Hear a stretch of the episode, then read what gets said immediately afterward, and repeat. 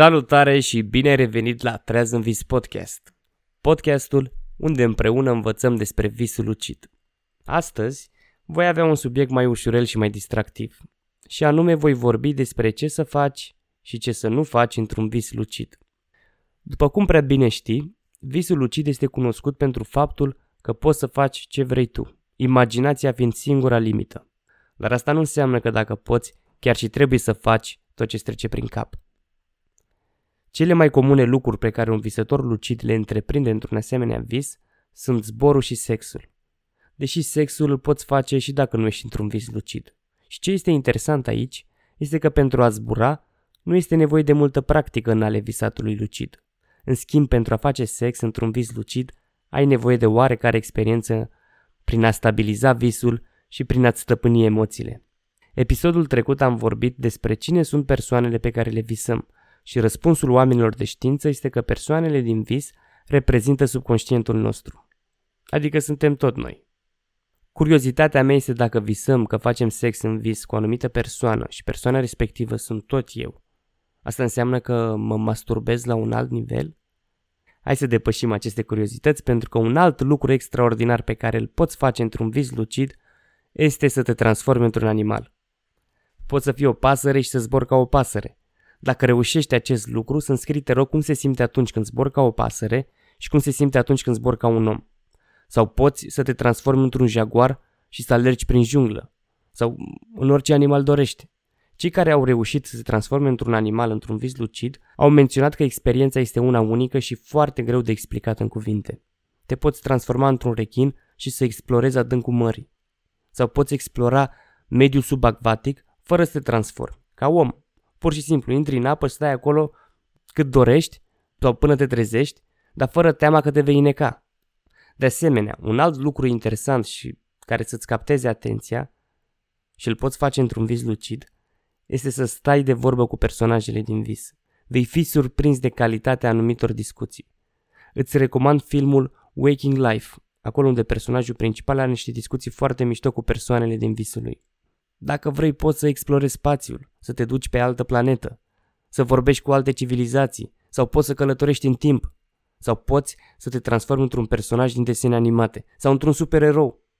Poți să fii orice persoană dorești și să te întâlnești cu orice persoană dorești. Poți să-i ceri visului să te vezi cu tine din viitor sau cu tine când erai mic. Bineînțeles, sunt niște proiecții ale creierului nostru, dar totul se simte foarte real pentru a întreprinde cele menționate mai sus și multe altele, practic orice îți trece prin cap, e nevoie de un anumit grad de experiență în ale visatului lucid. Vezi tu, tărâmul acesta al visului are propriile reguli, care sunt subiective și individuale. Ceea ce pentru mine funcționează, poate pentru tine nu va funcționa. Tot ce înseamnă tehnică, reality check, mod de a influența mediul, mod de a mă raporta spațiul și timpul dintr-un vis, pentru tine poate nu are niciun sens, iar pentru altcineva poate are tot sensul din lume. Pentru a te deplasa dintr-un loc în altul, pentru unii visători lucizi, funcționează să-și imagineze o ușă, o deschid și pe partea cealaltă se află locul dorit. Alții zboară cu o viteză supersonică și ajung numai decât în locul dorit. Sau alții își inventează o vrajă, un fel de abracadabra și poc, au ajuns unde și doresc. Unii pot citi într-un vis lucid, în timp ce alții menționează că literele nu își păstrează ordinea când încearcă să citească. Deși sunt atât de diferiți. Totuși, ce au în comun toți acești visători? Credința. Ei cred cu toată convingerea că pot face lucrul respectiv. Dacă au o urmă de îndoială, visul se va colapsa sau se va modifica în funcție de ce emoții stăpânesc pe visători.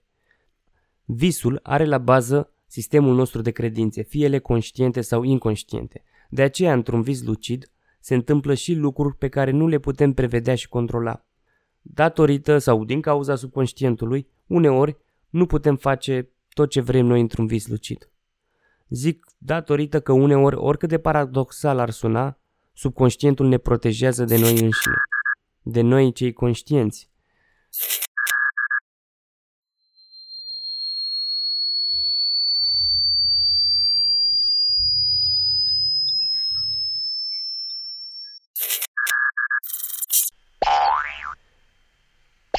Băi, Dar de ce sar eu așa de parcă legea gravitației n-ar funcționa?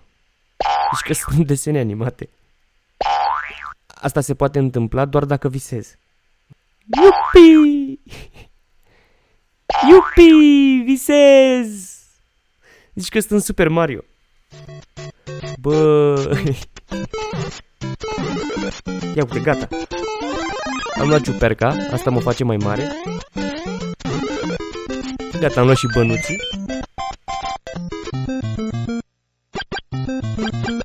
Acum trebuie să omor ciupercuțele astea și rațele astea cestoase ce vin spre mine. Și dacă intru în tunelul ăsta trebuie să ajung la... Oh. A, am murit. Acum bineînțeles că lucrurile nu funcționează ca într-un joc video sau realitatea virtuală. Adică pur și simplu nu te poți aștepta să adormi, să devii lucid într-un vis și să întreprinzi tot ce am descris mai sus, fără un nivel de experiență în arta visatului lucid. Și ca în orice joc video, experiența se capătă prin practică.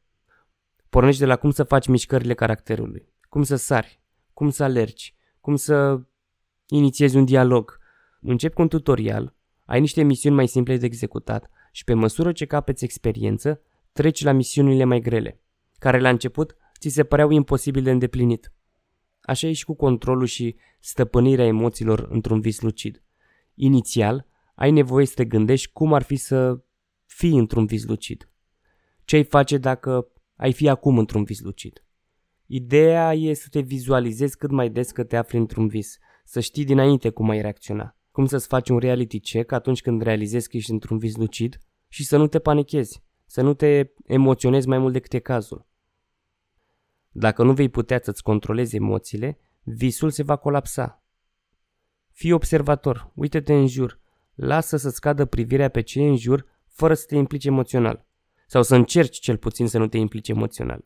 După ce ai căpătat mai multă experiență, încearcă să faci chestii mici, cum ar fi să plutești inițial dacă tu îți dorești să zbori ca Superman.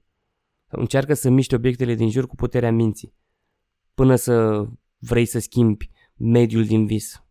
Ai înțeles ideea. Pași mici, dar siguri. Nu fi dezamăgit dacă nu o să-ți iasă din prima. E normal să nu iasă fix așa cum îți dorești. După ce capeți mai multă experiență, o să vezi exact ce funcționează la tine și ce nu. O să vezi că din imensitatea de sfaturi pe care le găsești pe internet, sau cărți, sau filme, sau discuții cu prietenii, sau chiar din acest podcast, unele lucruri funcționează pentru tine, iar altele nu. Important e să nu te lași pe gubaș și să vrei să faci lucrul ăsta în continuare. Visul lucid e un subiect atât de nou, practic e confirmat de oamenii de știință de aproximativ 50 de ani. Orice informație descoperită de tine poate fi cea care va face diferența în a dezvolta acest domeniu, în a aduce ceva nou în lumea asta celor care visează lucid.